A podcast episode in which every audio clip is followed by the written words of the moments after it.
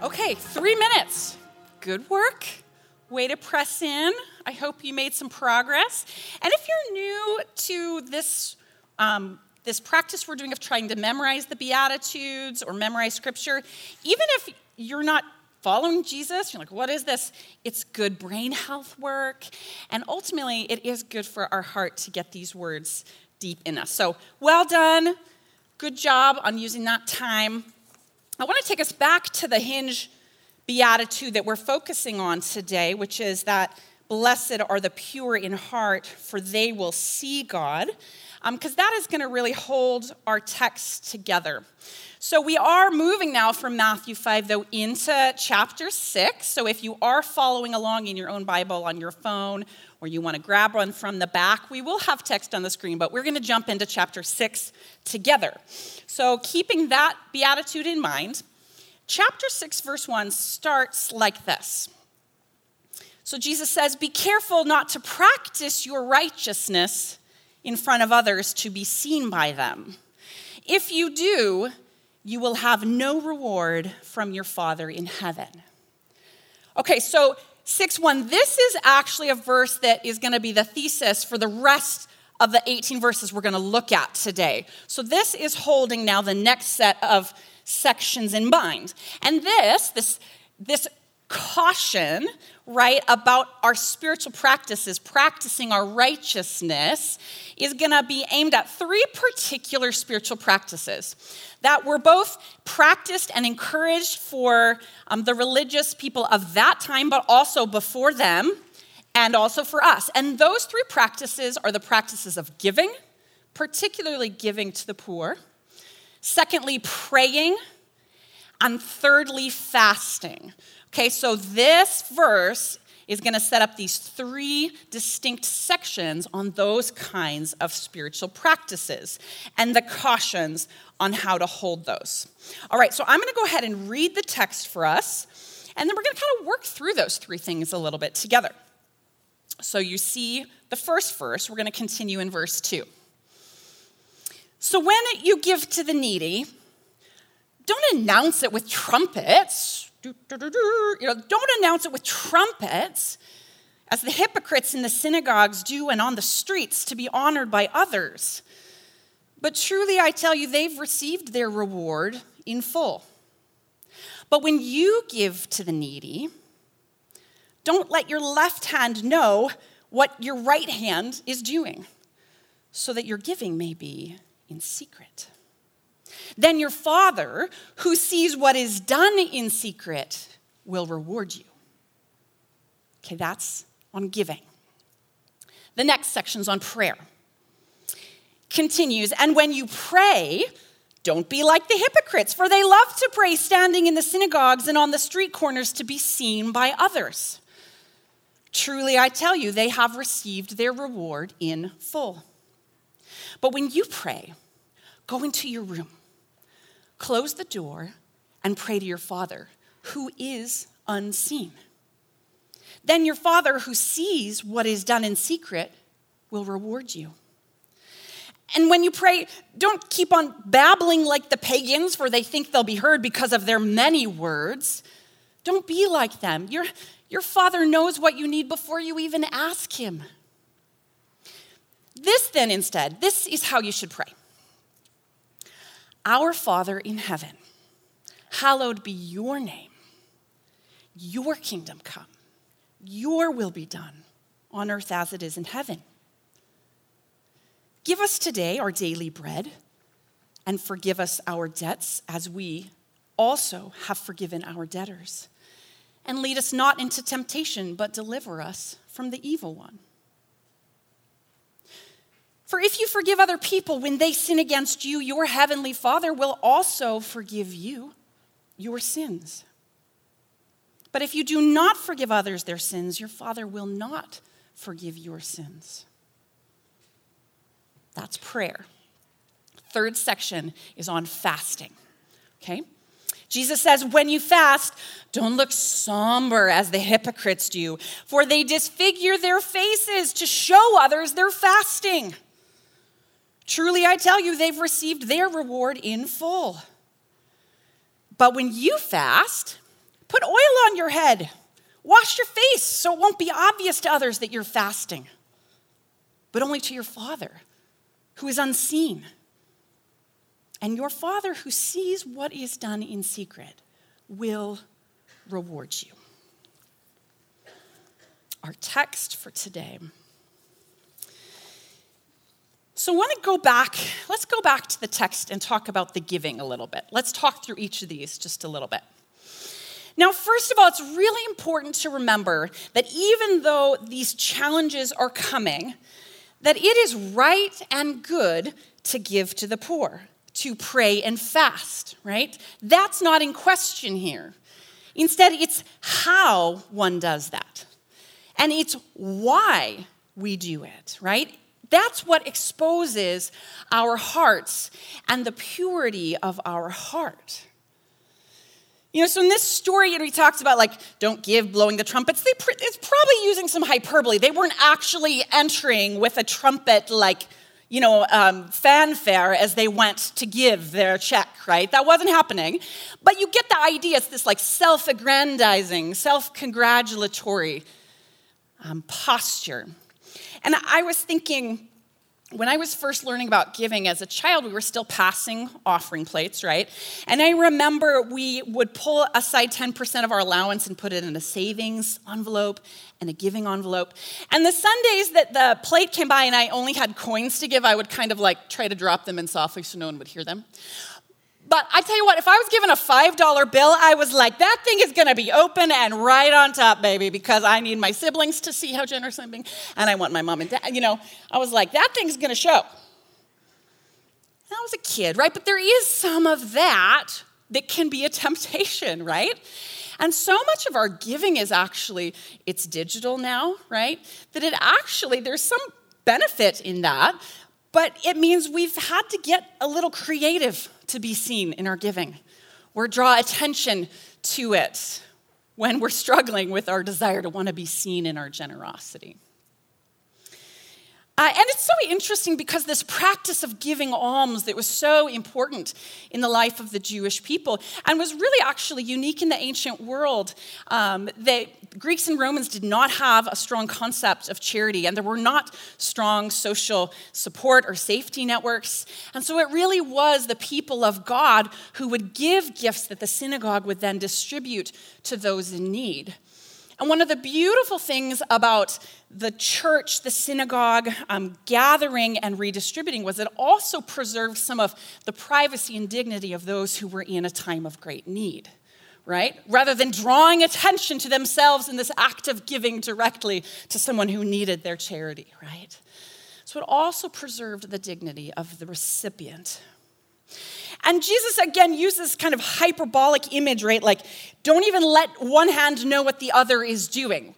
Well, you know that it's not actually possible, right? You know what you're doing, but you get the idea, right? That we would be so kind of pure in our motivations and intent that we wouldn't need. It could, could be as if we didn't even know that we were giving. That's the challenge. And then look at the, this text on prayer. We have a little bit more here on the spiritual practice of prayer. And this one's a little harder for me, I'm going to confess.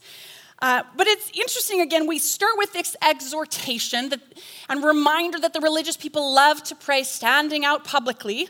Now, standing prayer would have been a common practice in the Jewish religious life. So it's not the standing so much, but it seems like there was a way that they were drawing undue attention to their holy prayers, right, in the community.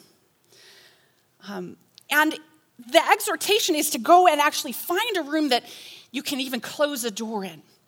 And in homes of this time, there actually doors weren't on every room like we have them. Probably one of the only rooms in a home that would even have a door would be maybe your storeroom, where food and supplies were gathered, and you know a door was needed to keep animals out. And so it's like just go into the most private place in your home, and it's there. No one will see you, but God sees. Right? That's the invitation. Now, as a person who I've been in vocational ministry since I graduated from college, my whole career has been in college campus ministry, vocational ministry.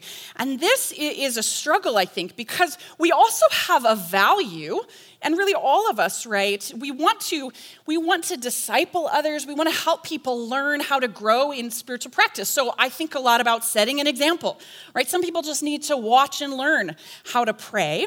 Um, and that is actually good. This is not saying you can never pray publicly. We pray publicly and in community rightly all the time. But it is that heart check piece, right? And this is where I feel it.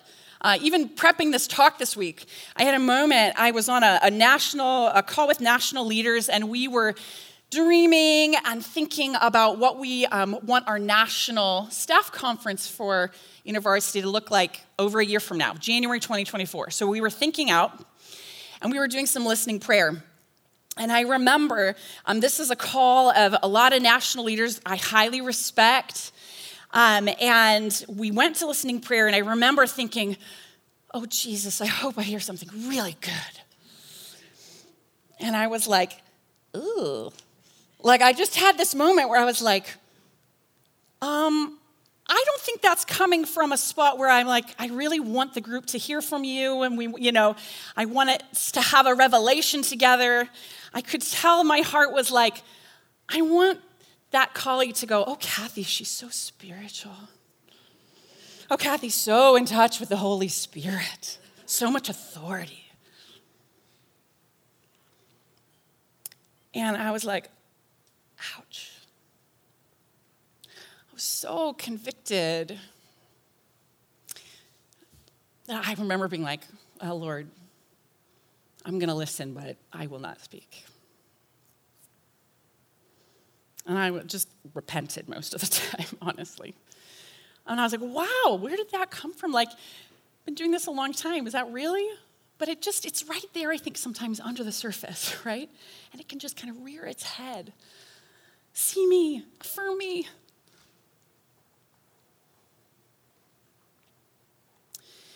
And Jesus, in the midst of that caution, does this beautiful and generous thing where he says, Actually, let me teach you how to pray. And he gives us what we've come to call the Lord's Prayer. We often, weekly, right, pray this as it's given from Jesus. But really, the heart of this prayer was Jesus wanted to teach us a way of praying. This is really, think of it as like it's a formula, it's a format, it's a, it's a vehicle to guide our prayers. Let me teach you some things about prayer, Jesus says. And look at some things that he teaches us. First, he says, Pray, Our Father in heaven. Remember, we're a we. We're a community, we're an our. And it's our Father in heaven. We're people who are the children of God. We're in the family of God, but our God is in heaven, holy, and we are not. God is holy, and we are not. Therefore, it would make sense that we pray, Your will be done, Your kingdom come, right? That just makes sense. And sure enough, Jesus said, It is right to ask, Give us what we need. Give us daily bread. And they would have thought of manna in the desert coming every day, just in time, just enough. Give us that daily bread. And he says, as you receive and you remember the holiness of God, confess your sins. Remember, you are a people who need the mercy of God. Forgive us our sins, Jesus says, pray. And as a people who are forgiven much, we forgive others. And Jesus seems to want to emphasize this point because after that section of teaching prayer, Jesus says, If you forgive other people when they sin against you, your heavenly Father will forgive you. But if you don't forgive, and you know, we can read this sometimes and it can feel like a, a quid pro quo, but the heart of it is if you are a people unwilling to ask for forgiveness and receive it, how could you possibly receive it from God, right? If you will not acknowledge and receive the grace you need. If you will not forgive others, how can your heart how can your heart receive that grace from God? Prayer. Where is our heart in prayer? And lastly, we have this text about fasting. All right, so um, in this text, right, it's so interesting. The Pharisees, the religious leaders of the day, they likely would have fasted at least two days a week. And we don't know exactly what the text means it's, that says they disfigure their faces, but clearly they are letting it be known that it is their day. There is not a mystery here. Um, I am told I was a dramatic child at times.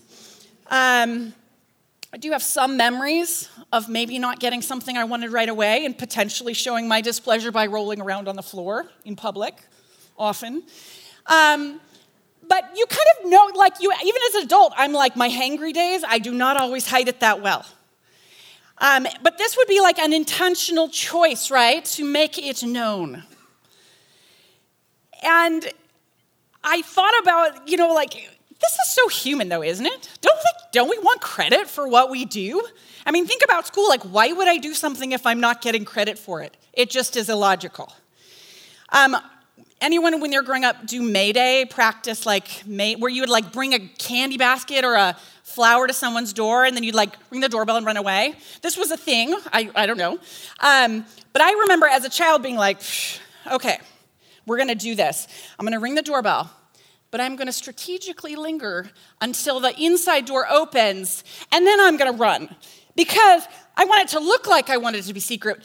But let's not kid, I want that neighbor to know that this is the good kid who did it, right? I mean, come on.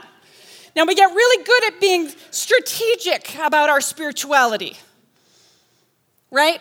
We drop it into a sentence like in passing it gets embedded in a casual post. Oh, what's that in the background of the picture I posted? But my open Bible with all of my beautiful journaling? What? I want to be seen. You might have noticed in all these texts there's some repetition, um, and that gives us some clues here. One of the repetitions in each of those three sections is um, that they're compared, they're challenged to not do something like the hypocrites do. Did you catch that? Every time, hypocrites. Okay, so the word hypocrite, it comes from this Greek word hypokrites, and it's the word for actor or stage performer, right?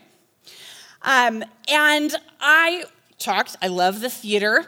There's this thing in theater, and even as teachers, where when you're on stage, whether you're speaking or performing, we're often instructed that you need to find the light. So maybe you're in a room where there's a spotlight that you're not quite in the right spot or, or your blocking got off. And as an actor, you're taught to like find the light so you can be seen. Like that's part of what you're supposed to do. Um, so I think I've got, we've got a preset here. I want to just demonstrate this a little bit, right? So um, I, if I was up here teaching, and this is the light setting, I'm in the dark, right? You can't see me. So I'm trained to go and find the light so I can be seen, right? And so you can connect with me and we can have this experience together. Interestingly enough, it's actually quite hard to see you all when I'm in the light, right? But we find the light, right? And it's so interesting because the whole teaching of the Sermon on the Mount seems to be pressing some of these notions. And actually, it's, there's this inversion.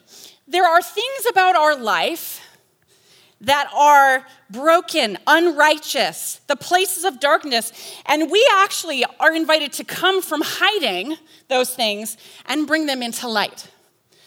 Jesus wants to illuminate the places that we would naturally try to hide. I mean, Paul even writes anything that comes into the light can then become a light right? So Jesus actually wants to take the things that we would be tempted to hide, bring them into light that they can be made new. But the things that we might be tempted to bring to light, our spiritual practices, our righteousness, he says, righteousness, he says, no, no, those, I want you to think about a little bit of hiding. I want you to think about not needing to be seen, but rather trusting that I see you and I will reward you. Because when you come in the light, and it's all to be seen. Would everybody give me a round of applause, please? I need it from my heart. We have some applause? Yes. And guess what? That applause, that's all I get. The text says, You, re- you received your reward in full. That's it. There's no more. But when we trust that God sees what we do, even in secret, we receive reward. And that reward, the Beatitudes tell us, is that we'll actually see God Himself all the more clearly.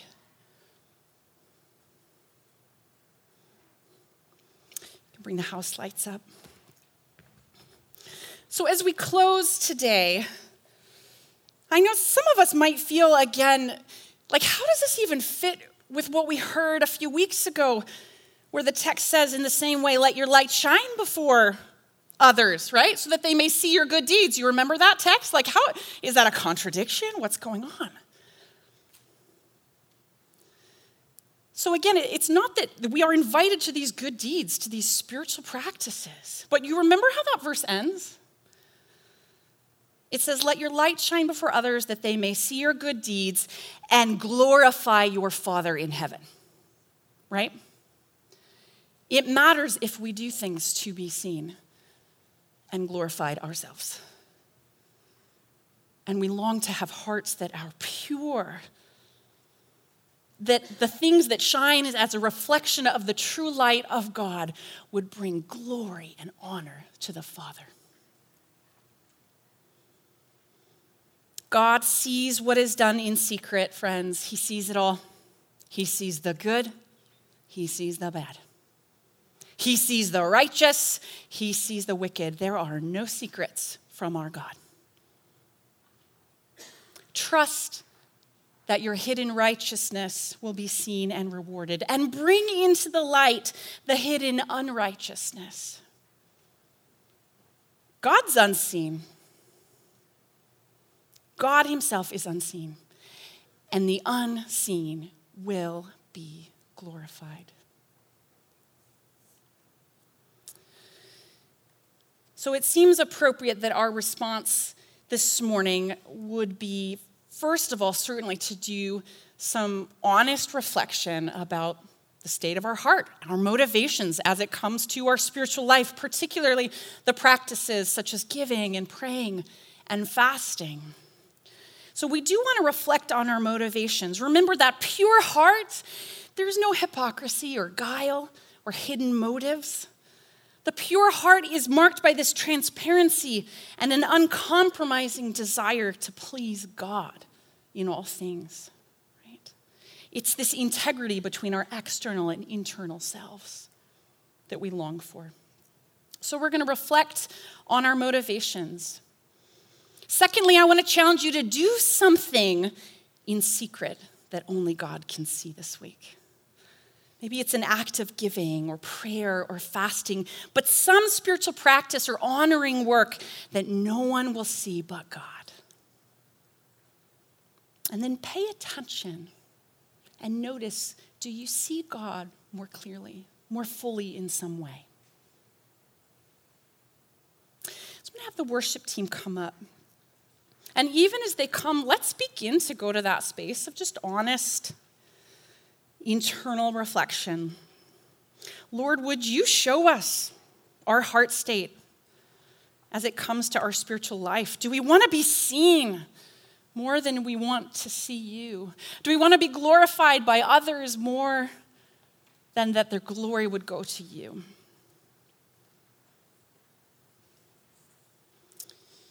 So let's enter into this time. We'll have a couple of songs and Lord, we ask that you would just expose our hearts, bring them into the light to be seen by you. And God, would you prompt us to ask for your mercy? Would you maybe inspire us and invite us into a secret act of obedience that only you would see this week? And would you help us to notice you more clearly as we walk through these days? Let's enter into a time of reflection and worship, and then we'll close with a blessing at the end.